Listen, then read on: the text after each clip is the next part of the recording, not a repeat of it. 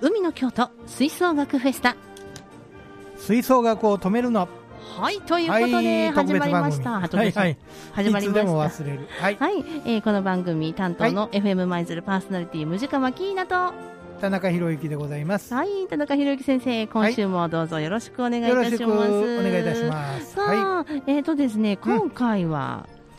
また、い特別ゲストでございますはねいどちらの学校のはい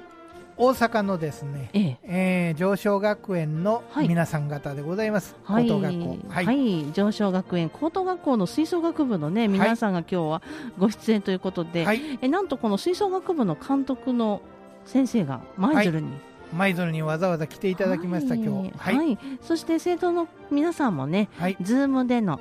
うんあのー今回ラジオご出演ということで、ははーい6人もい、ねそうではすい出よ。ていただいておりますと思いということでですね、はいえー今日はこのお上昇学園高等学校の皆さん吹奏楽部の皆さんと一緒にこの吹奏楽フェスタ吹奏楽を止めるな始めさせていただこうと思います、はいさあ田中先生はいはい早速なんですけれどもねそうですねはい、ええー顧問の先生、うんそして、えーで皆さんからね紹介をしていただこうと思うんですがどうでしょうはーい自己紹介をそうですおね一人自ず己つ紹介していただきましょうはい、それでは、えー先生、えー音楽監督、えー吹奏楽部の監督という、えー上野先生からお願いいただけますか。はい、えーこんにちは、えー上昇学園高校吹奏楽部の、えー顧問監督をしております上野と申しますよろしくお願いいたしますはい、よろしくお願いいたします。そして生徒の皆さんも順番にご紹介、自己紹介お願いします。全部長2年の市田しおりです。クライネットパートです。よろしくお願いします。はい、市田さんどうぞ。市田さんはい、えー、J 副部長を務めさせてもらってます。えー、高校2年の近藤大成です。えー、パーカッションタート、パートを担当しています。はい、ろしくお願いします近藤君よろしくお願いします。ははい、続いて。現副部長の杉江里奈です。トランペットパートを担当しております。よろしくお願いします。はい、はいトランペットパート杉江さんです。はい、はいお次は。はい今度は3え年生ー、全えー全部長3年の西野です。クラリネットパート担当しています。はい、は西い野西野ささんんです。続いて。前副部長の、えークライネットパートの三田村美優です。よろしくお願いしまはす。い、三田村さんで三す。そして続いてどうぞ。前副部長のトランペットパートの小島美咲です。よろしくお願いします。はい小島さん、ありがとうございます。はいということで、今日は生徒の皆さんがそ6う名。でそすねはいして、えー吹奏楽部監督上野先生ありがとうございますあ今りが日とはうござい舞鶴ますまで来ていただきましたわざわざとんでもないです、はいさあということで、うん今回のこの吹奏楽フェスタ、うんね、毎回このいろんな学校の皆さんにはい質問させていただいておるんですそうがで、すね上野先生、はい早速質問をしていってもいいでしょうか。はい、はいお願いしますはい、それでは、えーそうですね、えー前部長3年生の西野さんに質問したいと思います。この上昇学園高等学校吹奏楽部の紹介やこの上昇学園高等学校の紹介をしていただきたいと思うんですがお願いします。はい。えっ、と、上昇学園高校は、えー部活もべん、えー部活が結構盛んで、あの、文武両道も結構できる高校で、はい、設備もすごい整ってて、ええあの、そうですね。 あの、図書館、図書館とか、図書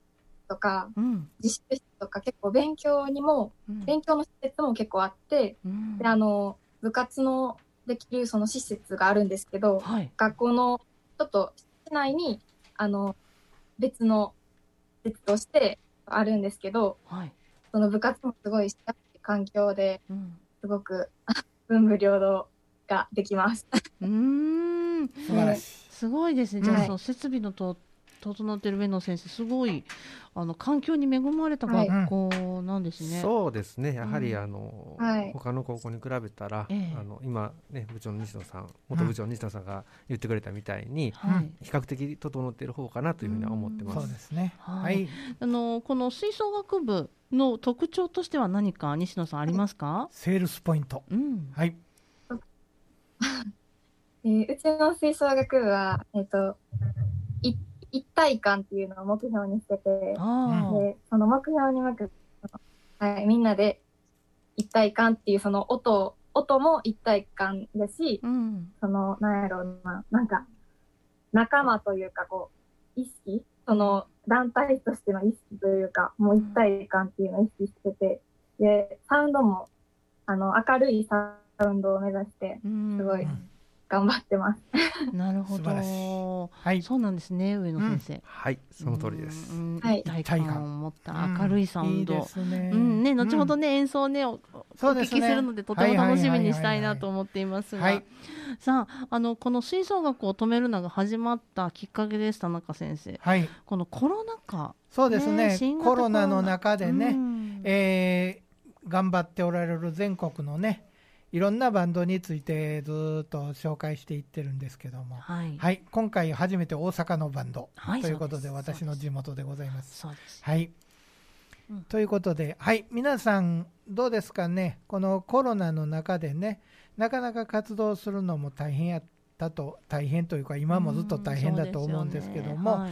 どういうところに工夫されたかというのを誰か言ってもらえそまうですすかね。ね。そしたらあの、はいどうでしょう。前まあねこの苦労された年ということで、そうで三すね年生の三田村さんとそそして小島さんにお聞きしたいと思います。はい、まずはそしたら三田村さんからお願いできますか。はい。えっと、私たちは、うんえっと、今回の宣緊急事態宣言の前の宣言の時には、うん3年も一緒に部活に参加しそうですねて練習してたんですけれども、はい。その時はうんまだ部活でみんなで集まれなかったのでう、んズームうんはいを使ったりはい。して、聞こえてるかなはい聞こえてますそよ。大うですね丈夫ですよ。聞こえて大丈夫ですか、はい。ズームを使って、はい。みんなで課題曲のうん。コードをうん。解コードを分析してあーみんまなすよでうんうんうんうん勉強したりとすか、ごい。あ素と晴らしい。はうん、あの舞台のその、なんて言ったらいいんですかドリフとかのはい。曲を演奏するってなったらそのドリフの元ネタの、うんドリフ。その皆さんのそのドリフの皆さんの,、うんあの動画を見てへえ。ピーピーピーピーピンピンピンピン勉強したりとかしてました。でああ、あすとごいはすごいすごい。うんはい。始まってできるぶ練習ができるようになってからはその設備がいいって言ったんですけれどもそうんの上州学園の OIT ホールっていうホールがあるんですけれどもおおーうんそこをいつもの舞台よりも少し広げてうん。机とか置いてひ広げて間隔空け空けつつあの合奏したりとかして、う。うんんできるだけその感染の対策は十分しながらその宣言の時は練習してました。すごうい。ん素晴らしい。そう工なんですね夫されてますいろんな工ね夫。がありますねうんそしたら同じ質問ですが小島さはいん、お小島さ願んいできますか、はい、どうぞ。あはい。えー今の緊急事態宣言の中ではうん、基本的に合奏はなしで50年パー練中心で、終了も1時間早めて練習に励んでいます。うーんあそあうだねパート練習がね中心、ーうんあのどこの学校でしたかねこう音出せないからあの運指だけ練習してるっていうところがはいはいはい、あありりままししたたね,、ね。前お聞きましましたしね。そうでしたね、は。ないんか皆さんいろんな工夫で、こう上野さん上野先生やっぱりこうおソーシャルを保ちながらっていうねこのはい部活というと、なかなか難しいですね。うんはい、うんまあ、あの、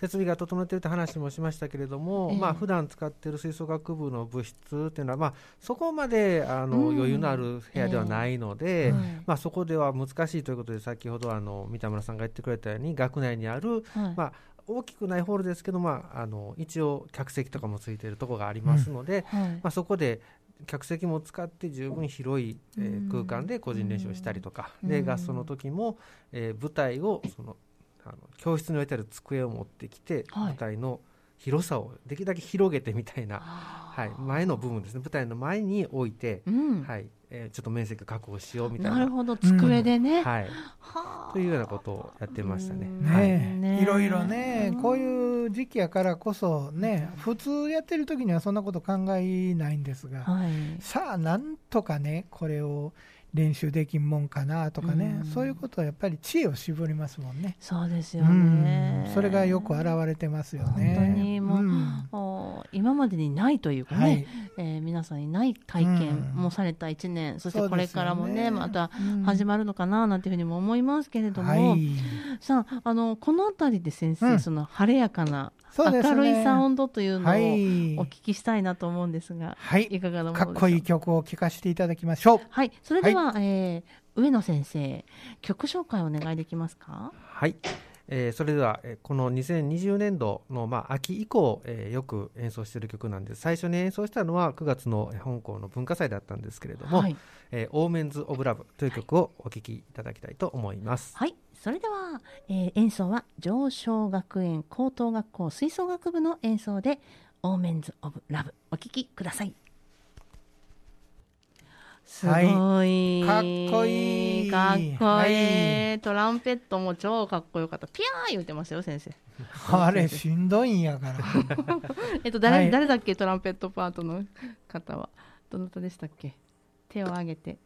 あここいなかったんだっけいやいてるいいててる。ますよねトランペットランペトッ。トトランペットのあそうそう杉江さんとそうそう小島さんと、はいはいはいどうですかこの「オーメンズ・オブ・ラブは」あうんは、私ですかはいえっと小島さんどうですかあ私引退してからのあ曲あ引退して るね。そうかそうでかも今度の3月はいはにやってもらいます。あそうなんだあ杉江さん吹いてくれてたんですね、どうですかはいこの「オーメンズ・オブ・ラブあー自分はそのパートがあのサード」うんなんですサードけどああのやっぱりそのなんやろあファーストの人のその音もすごいいいと思うんですけどあの和音のそのはめたりとかするのがすごく私は楽しくて、はやっいぱりそのハーモニーで出せるその一体感っていうはのがいすごくあの練習中でも楽しかった記憶があります。ねえうんハマった時のその気持ちよさっていうのがねそうですうねん。そういうところが楽しいのがまた、はいうん吹奏楽部のね、はいはいえー醍醐味なのかなとも思いますが、さて一曲お聴きいただきましたが上昇学園高等学校吹奏楽部のオーメンズ・オブ・ラブでしたさて続いて、はいえー田中先生、はいはまいた。質問に行きたいと思うんですけそれうでどすもね。ね。はい。はい、あのーまあ吹奏楽、うん。まあ皆さんねこう吹奏楽って、えーどんな風に思ってらっしゃるかなとなる皆ほさどねんにとって、はい。はいというところでお聞きしたいと思うんですがあなたにとって吹奏楽とはとは ははいい、やや哲学的な内容でございますので。はい、えはいーこれはどうでしょう。自分の言葉で、ははいい、好きに答えてくだそうさでいす。ね。はいえーじゃああの上野先生、はい、こう指名制で、はい。わかりましたさあ当てられた人答えるんそやうでですよ。はい。はい、えーでは、まあ、じゃあ現部長の市田さんどうですかはい。部長。吹奏楽とは一田さん、あ、はい。はいえ、私ですか、はい、はいそうです吹奏楽とは、あ、はい。えー自分を成長させてくれるものだと思いまあ素晴らしい。ーえどういったところを成長したなって実感されますか。す。えっと、吹奏楽部は、その、仲間うんが、なんかだ、団体で活動する部活なので、うん仲間に対する、あの、大丈 夫。なんかう、ん、うわん。かるうわまかくる。付き合っていくためうんに、うんうん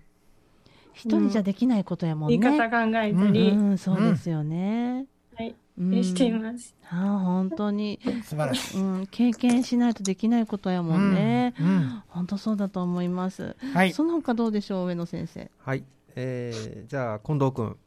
はい。吹奏楽とは、はい。吹奏楽。まあ、改めて考えると、ちょっとパッとしないんですけ ど、自分もやっぱ人間としてはい成長する場じゃないかなと思いますね。うんやっぱりみんなあのキーワードは成長です成ね。長ですね。うん、みんな吹奏楽をうん取り組むことによって、うんみんはない何らかこう成長していったはそうるいうことなんです。それを自分でちゃんと感じてるいうところがね、ええ、自分で感じられるいうことは相当うん周りから見たらもっと成長してるんですよね。そうですよね、この学生時代にそれを感じれるってことはすごい財素産晴でらすよしね。いことですよね。ねえぼーっとしとったらそんなことできませんよ本当に全く、うんはい本当にそうだと思います、うんもうお一人ぐらいどうでしょうそうです上野ね先。はい、もう一人。はい、じゃあ杉江さんどうですかはい自分のあの限界を超える普通だなと生なるほど限界を超える自。分の限界すごいすごい。うん、うん杉江さんそれはどういった時に感じたんですかその練習中とかですけどやっはいぱりそのどうしても難しいパッセージであったりとうんか、難しい楽譜とかに出会った時にうんうん何度もめげそうになることはあると思うんですけどわかります、うん日々そのちょっとずつコツコツ練習していけば、うんあれ今日できるようになったなとかそうやねあどんどんそういう積み重ねができていく場であったので、ーうんすごくその達成できる楽しさうんが吹奏楽になるんだなってなるほど確かにそうですよ田中先ね生。すごい、うんある日突然できるようになるんですよ、あれね。ああ、うん、変にね、考えすぎんと、はいなんか毎日毎日反復練習しとったら、あれ、できているという感じでね、うんその瞬間っていうのは本当に思考の喜びですよね。本当ですよね、うんそこがやはり今ね杉江さんがおっしゃった限界を決めないというかね、限界がどんどん超えていけるということなんでしょうね。そうですよね。そうですねそれが、それこそ成長ですよね。ねえ、うん本当にあの上野先生今どうですか、あのこ皆さん生徒さんの方が、皆さんいら言わ言われたはいお話、素晴ら本しい当ですその通りで、うんんまあ、結構あのしんどい時期もあったと思うんです、この、ねう2学年ともに、ええまあ、コロナのこともありましたけれどそうも、ですね特に今年度はね、はいまあうんあのマーチングであったりとかも、うちの学校はあのやってるので、まあ、はいその中で、まあ、いろいろこう揉めたりもするんですけども、うんなんとかそれを乗り越えて、うんえー頑張っていくっていうのは、まあ、本当に限界を超えて、うんそして成長してるんかなというふうに思います。確かにそうですねう。んはい本当にそうですね、うんありがとうございます、はいさあ、あのーまあ、そういったこう皆さん日々成長されているうん上昇学園、高等学校の吹奏楽部の皆さんなんですが、うんまあ、今後ですよ上野先生、はいまあ、こうコロナ禍ですけれどもね、田中先生もこのはい今後の活躍というか様子、そう気ですねになりますよね。うん、今頑張っていることをうんね、次、光り輝かす今後、将来はどうありたいか、うんというようなことですよね。はい、はいそのあたりお聞きしたいと思いますそうけれでどすも、ね。はい。そしてどうでしょうねあのじゃあ今の2年生の部長さん副部長さんの皆さんはにいお聞きしましょうかねお。願いします。はい、それでは今2年生の今の部長の市田さん、ははいい。えー今後の活動について教えてください。 3月は定期演奏会があって、はい、定期演奏会は3年生の卒業公演でもあるので、うん思い出に残るような演奏会にしたいです。うーんなるほどうん3月にあるんですね。はい、えーそれでは副部長の近藤くん、はい。そうですね、さっき部長の方も言ってたと思うんですけど、3月20日はい、には定期演奏会があって、うんで、まあ夏にはコンクールがあるんですけど、うんまあ今どうしてもコロナ禍っていう状況の中なんで、うんまあ、本番が突然なくなったりすることもあると思うんですけど、やっぱりもうそこは本番があると信じて、ちょっと一つコツコツ毎日頑張っていけたらと自分は思ってます。うん はい。はい、そして、えー、と副部長の杉江さん。杉江さん、お願いします。聞こえますか聞こえてないかな杉江さん、止まってるかなどうだろう杉江さん、聞こえますかあれ聞こえないかなちょっとな んかこう、あのーあ、はい。大丈夫ですか聞こえてますかはい、あの近藤君聞こえてますよ。オッケーです。ありがとうございはまいす。はいあは、よかはったいです。、はい、杉江さんはどうですか。はい、私からも同じくその3月の定期演奏に向けて、大変な状況だと思うんですけど、はい練習にも一応そのしっかりあのケアを使って、うん本番に向けて全力で、 えっと演奏できるように、えっと今は、えっとえっと忍耐力でうん練習していきたいなと思います。そうやねそうですね。はいね今このお話いただきましたが、うんあのね3月に定期演奏会があるということですけど。そうですねその3辺月20日でしたねはい、はい上野先生あのそのあたりちょっとまた教えていただける内容があれば。はい、そうですね、えー、3月の20日に一応定期演奏会第22回なんですけれども、 22回はいはいはいえー予定はしておるんですけど、まあはいいね、いかんせんこの状況ですので、うんうんまああのー関係者のみになるかもしれないですうんうし、ん場合によってはね、他のお客さんも入ってもらえるかもしれないですはいし、でまあえーまあ、保護者の方も無理となれば配信をするなどですね、うんまあ、あのどうにかして、とはいにかく、えー演奏会をしたいあなとはいまあ、昨年はその3月がもう全く無理で、はい。うん結局5月に延期したんですけど5月も無理であーで8月に、えーやったんですうんなので3年生の卒業というのに、まあ、遅れた形だったんですけれども、はいまあ、大学1年生だったにはなったけれども、はいえー帰ってきてくれておーで一応実施なんとかできまして、はいはいえーなので、まあ、今までいない、まあ、新1年生もいましたので4学年で定期演奏会をするといううんちょっと異例のことになったんですね。ある意味素晴らしいね、うんはい本当にうんはいまあでもやはりなかなか大学になると、えー地方のこう公立とかに行く子もいるので、はいそうだねなかなか戻り離れてしまうに子もくねいので、まあ、はいはい今回はできるだけ、はいえー3月にえーうん実施したいなというふうには考えております。そうですよね、まあ、このコロナ禍が始まった時から、こそうのですね配信とか、皆さんがこの演奏をね、んどうにかこう工夫しながうらん演奏会を開催されているということがありますのでね、うん3月きっとできると思います、上野先生。はい、んそう信じて頑張ります。はいねね本当に皆さん頑張ってくださいね。はい、ね、楽しみで。あまたこの演奏会の模様をぜひこの吹奏楽を止めるなでね、うんえー田中先生紹介したいですよね。そうですね、うんまたね3月の演奏会をねはい、 4月頃にでもね、はいあの上野先生また来ていただいて、はい、ねうんぜひともお願いしま紹す。介できれば本当に、ねそう思います。成長の方も分かっていくとそうですいうよことでね。ねはい、皆さんのねこの意気込みと、そうですねはい、はい、演奏会の定期演奏会の演奏を楽しみにしたいと思います。はいさて、じゃあそれではですね、えーこのあたりでもう一曲用意していただいております。はいあのー曲をですね上野先生に紹介していただきたいと思いますけれども、はいよろしいでしょうか。はいわかりました、えー次の曲はですね「はい風になりたい」という曲でして、はいえーこの曲はもう私たち吹奏楽部がもう毎年ずっと演奏してきてる曲うんなんです、ではい定期演奏会でも演奏するんですけれども、まあ、その3年間の思い出がこう蘇ってうん演奏中にやっぱ泣き出す部員とかもいるような、ーそういう曲なんですあーはい、とてもあすのごいな我々の吹奏楽部にとっては、えー大切な、えー曲になってます、ぜひお聴きくださいはいはい、それではお聞きいただきましょう。演奏は上昇学園高等学校吹奏楽部の皆さんです。はい、ということでお聞きいただきました。はいはいはい田中先生いかがでしたか。素晴らい。しい、うん、ね明るい風になりたいねう、うんん田中先生にとっても、そうですね思い出私のもようやりましたもん、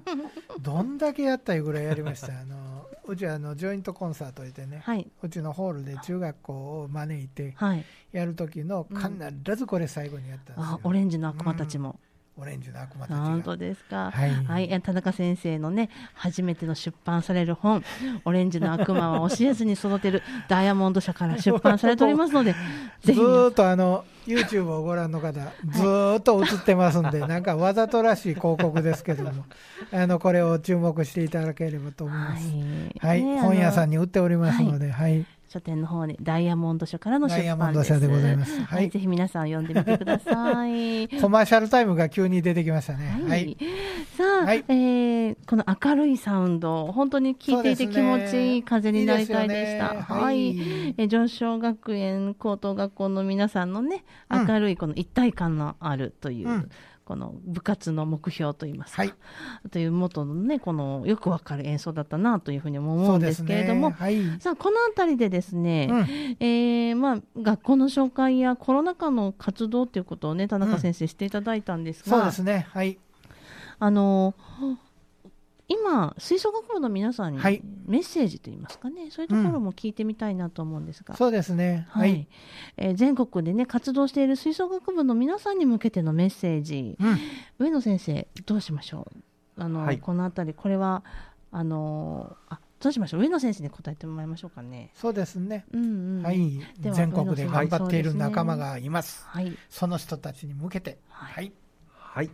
そうですね、えー、まあ、今、大変な時期なんですけれども、うん、まあ、必ず、えー、いつかトンネルは、ね、出ると思いますので、はい、そのトンネルを出た時に、まあ、必ずお客さんというのがいます。そのお客さんにまあ、喜んでいただける演奏を、うん、まあ、吹奏楽の仲間みんなが目指していけたらいいんじゃないかなというふうに思いますその時が来ることを信じて、うん、えー、一緒に楽器を吹奏楽を楽しみましょう。そうですね。そうですよね。はい、本当に皆さん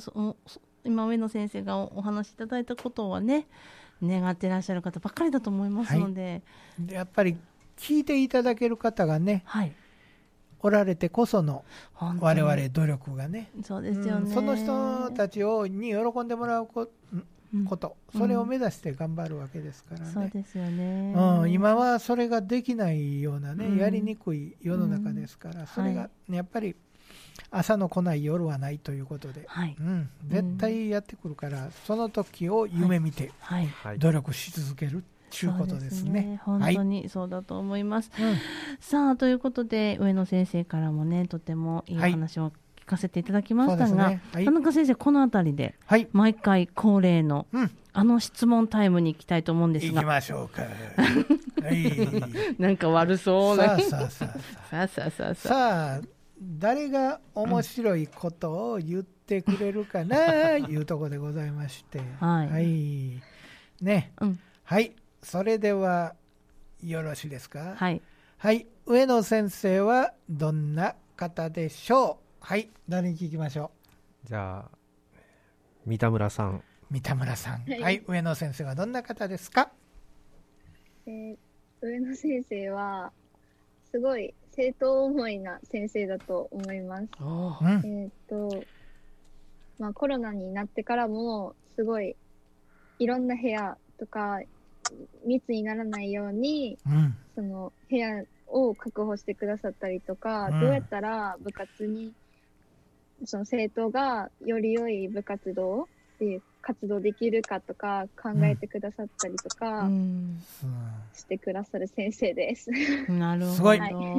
ど。非常に真面目な答えありがとうございます。本当に。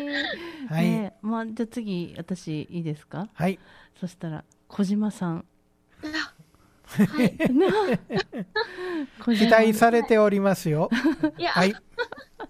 えっと、まあ、自分にとっては上野先生は、まあ、担任の先生でもあるんですけど、あそうなんだ。もう3年間ずっと担任の先生で。えー、3年もじゃあもう、もう、ここすごいね。なんという、運、運の良さか悪さ か。はい。すごいなんか、授業中とかでもすごく面白くて、うん、なんか、周りを和ませてくれたり、うん、でもやっぱり頭の中は多分吹奏楽ばっかりなんやなと思って。国語の先生や ろすごく、なんか、 あの、自分にとっては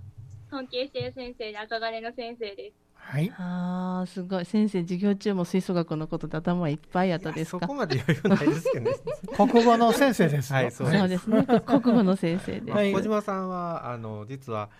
吹奏楽部の、まあ、推薦制度みたいなのがありまして、それで入ってきてくれたんです。なので、実はもう中3の頃から、はい、はい、もう本人もお母さんもずっとお付き合いがあります。なるほどね。そう、そういうもんですよ。あの、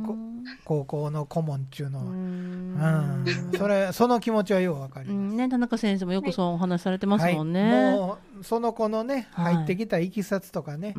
ずっとどう考えていたかっていうようなことを全部知った上でのね、入学で。で、今後またね、あの卒業してからどう活躍していくかとかねそれをずっと注目するから、うん、まあ一生のお付き合いになると思いますよね。なるほど、うん、ですって小島さん一生のお付き合いだそうですよ。はい、あお願いします。素直に言うとこがいいですね。ね本当素敵、可愛らしい小島さんでした。うんはいはい、先生もう一つ聞いていいですかもう一方ぐらい。もう一方。はい。近藤君とかどうですか。はい、メンズでいきましょう。メンズメンズ。はい。はい、えー、っと、やっぱ、一番に言えるのは、やっぱ優しい先生かなと思います。やっぱり、うん、なんていうやろう。先生は、やっぱ、うん、生徒を褒めて伸ばすタイプというか、こんな感じがしてて。で、あと、もう一個言えば、うん、あれですね、あの、話がめちゃめちゃうまくて、うん、庭園の時とか、司会とか、あの間の話とかしてくれるんですけど、はい、その時の話がめちゃめちゃうまくて、はい、自分の親も先生たちうまいなって言って て、はい、なんかすごいです。羨ましい。なんで先生ねえ、そうなんだ。いや上野先生じゃたたくさんお話されるんですね。そのコンサートの時もしっかりと MC を。まあそうです特にあの地域本番の時は、うん、はいあのこうまあ来てくださってるお客さんの年齢層とか見ながら、 うんはい、そうですね、はい、こんな話がいいかなっていうのはちょっとしたりはしてます、はい、それをね、まあ、ずっとされてる田中先生もいらっしゃるんですけどあの大阪のね、はい、あの指導者っていうのは、 はい、やたら MC するんですよ。そ,そんなも生徒に任しとけるかいそんなこんなおいしいこと自分でせないってねよくあの生徒さんがね「私たちは」とかで出てくるんですよ、ね、あれ支え自分で言うの。それが大阪の顧問でございます。なるほど。はい、割とね、この、この辺り、舞鶴の地域とかは、生徒さんが今日曲紹介して、それでは、どうぞって言われるんですけどね。定期演奏会では、あの、生徒にやらしてます。あ、そうですか。は。あ、そうですか。できるだけ、なるほど。大阪の先生はよく。喋らな損。はい。楽しいお話をされるんです ね。近藤君、ありがとうございました。今ね、近藤君がお話しされてる時に、杉江さんも、うんうん、優しい先生、うんうん、とうなずいてらっしゃいましたけど、優しい先生ですか、杉江さん。あ、はい。うん。私のてるエピソードの中では、うん、うん、私、もともと中学でもう吹奏楽やってたんですけど、はいはい、今のそのトランペットとは違う楽器をやっていて、えー、それで、その、一回あの、まあ、入るときに、うん、ペットかトロンボーンかどっちがいいっていう先生にあの選択を迫られたんですけど、うん、でそこであの、まあ、そこからそのトランペットに行ってからは一応その不安だったんですけどやっぱりその時々そのサポートにしっかり回ってくださったりとかしたことがあるのですごく今の自分にそのつながってるっていうか、うん、やっぱりあのここにいてあの安心できる部活を作ってるのは先生でも先生にもあるのかなと。うん素晴らしい。すごい、すごいですね。すごいですね、上野先生。いや、そんなに言うほど。 まあでもそう思ってくれてるのは嬉しいですね。ね皆さんからのこの上野先生の思いっていうのを今お伺いしましたけど、田中先生どうでしたかいやいやいや、本当にね、もう、あの、生徒さんたちのね、先生のその信頼感っていうのがね、非常に今のインタビューで現れておりましたよね。本当にそうですよね。もう信頼関係、そうそう、この関係であるから、いい音楽ができていくというね、うえそういう気持ちですよね。そうですよね。ありがとうございました。さあ、今日はね、この、上昇学園高等学校吹奏楽部の皆さん、そして、えー、吹奏楽部顧問監督の上野先生に来ていただいて、うん、海の京都吹奏楽フェスタ吹奏楽を止めるな、はい、お話を聞いてまいりましたが、えー、最後にですねもうそろそろお別れの時間も近づいてきたんですが、はいはいはい、ですよね、うん、であ最後に上野先生に、うん、まあ、あのお話メッセージ先ほどもいただきましたけれどもね、え今後のことも含め、え最後にリスナーの皆さんにメッセージをいただこうと思いますけれども、お願いできますかはいわかりましたえー、この度はですね本当にここの、えー、番組にお呼びいただき本当にありがとうございます。ありがとうございます。はい、まああの今大変な時期なんですけれども、えー、まあ、できるだけ、えー、生徒たちが、まあ、いい経験ができるように、うん、えー、教職員としてバックアップできることは何かということを常に考えながら、うん、まあ、頑張っていきたいなというふうには考えております。そして、まあ、あのいいことばかりでなくやはり部内でもいろいろ、まあ、問題でありますとか、はいえー、いろいろこういざこざもあったりはするんですけども、えー、まあえー、それをいかに、えー、みんなで解決して、うんはい、いい方向に持っていけるかと、はい、まあ、それもあの勉強の一つだと思ってますので、うん、はい、ぜひあのクラブ活動に入ってるからこそできる経験をしてもらって、はい、えー、いい人間になって卒業してほしいなというふうに思います。うん、はい、田中先生。ね、ね、そんなふうにお話しいただきましたけれども、はい、この吹奏楽部っていうのは、うん、なんか独特なその雰囲気もありますよね、うん、その先生との関係ももちろんそうですけど、そうですね、うん、うんそれはやはりみんなで作り出すものだからなんでしょうかね。そうですね、私の考えでいくとね、ええ、吹奏楽部のね、はい、あのー、そのメンバーはね、多分ねすべての性格の子が揃ってるんですよ、うん、そのメンバーの中に。はい、ね、あのー、めっちゃ明るい子から、うん、あのー、おとなしい子から、うん、ね、あのー、全て愉快な子から、あのシビアな子までね、 いろんな、いろんな性格がね、他のスポーツとかそんなん言ったら、大体これに取り組んでる子は、こんな感じの人だというのが、大体限定されてくるんですよ。それに比べて、吹奏楽っていうのはね、本当に全ての性格がいてる。学力も全ておったりするんです、なるほど、なるほ ど。一番上から一番下ま で。誰が上でしたとは言いませんが、はい。えー、いうね、ことなので、はい、それがね、あの私もずっとね、もう40年ほど吹奏楽の指導に関わってきてね、あのー、つくづく思うのがそこですわ、うん、だから楽しいんだなと、うん、吹奏楽部のね、に入ってるコーラと、うんあのいろいろ一緒にやったりね、いろんなとこへ行ったりね、で日々練習に励んだりね、えー、することっていうのはねそういうことでいろんな子がおっていろんな対応があるから面白い。うん、うん、というふうに私は思います。なるほど、はいうん、ね上野先生そういった田中先生もお話しされましたけども、、うん、はい、うん、いやもう本当におっしゃる通りで、もういろんなキャラクターがいるんですよ。すべ、ております。、はい、まあでもだからこそ本当はねその面白いんかなというふうに思います。うんそうですそうです、はいそうですねありがとうございました。はい、さああのーこちらからねちょっと質問してたんですが、うん、生徒さんからも一つ田中先生に質問を受けております、はい、最後にこれを答えていただきたいと思うんですが三田村さん、はい、三田村さん田中先生の質問ここで一つどうぞはいえっと私は、えっと、前年度に、えっと、マーチングリーダーをさせていただいてたんですけれども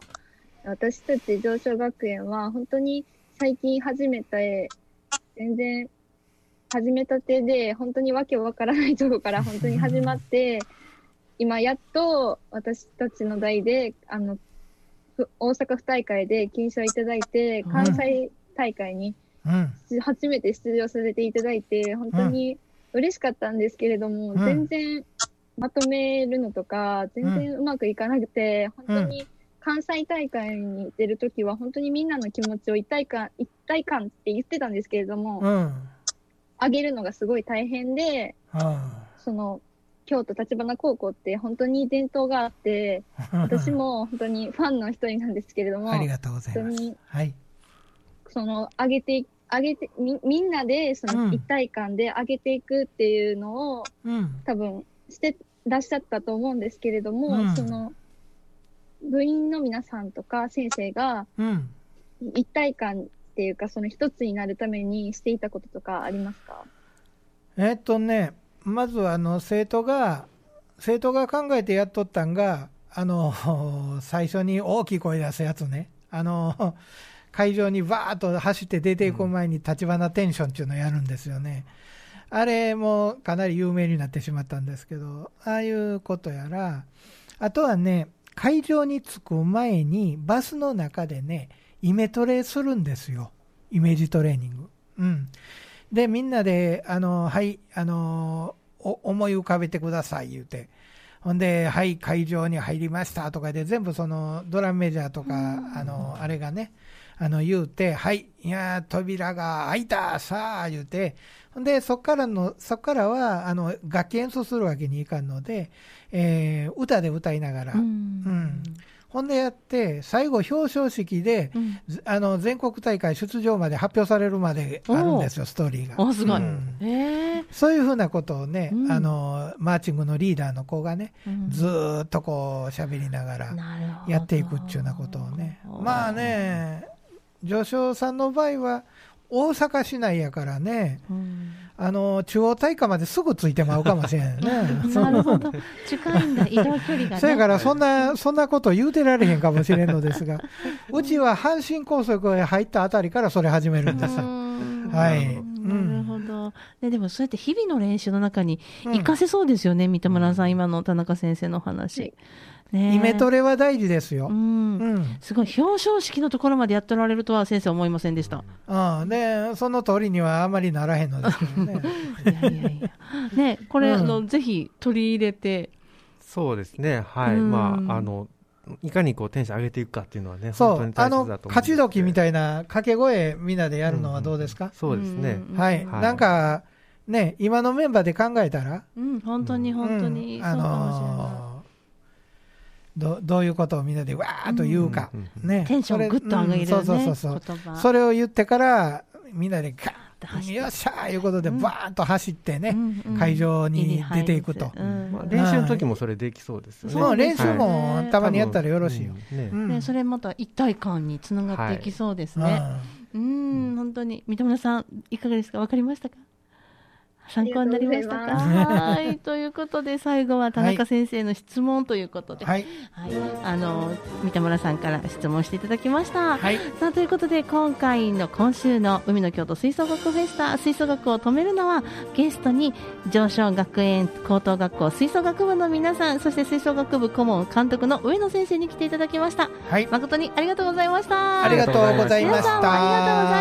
た。はい、皆さん。ありがとうございました。。はい、また出てくださいね。はいさあということで田中先生、はい、皆さんね、そうですね。素敵な学校でしたね。はい、うん素晴らしいです皆さんが本当にあの純粋に素直に頑張ってるというね。今後の活躍そうですね活躍を期待したいと思います、ぜひまた上野先生舞鶴にもいらしてください、よろしくお願いします、ありがとうございましたさあということで先生そろそろお別れの時間が近づいてまいりましたよ、ねはい、はい、ではまた次回の海の京都吹奏楽フェスタもお楽しみにしてください、はい、本日の担当は FM 舞鶴パーソナリティムジカマキーナと田中博之でございましたそれではさよなら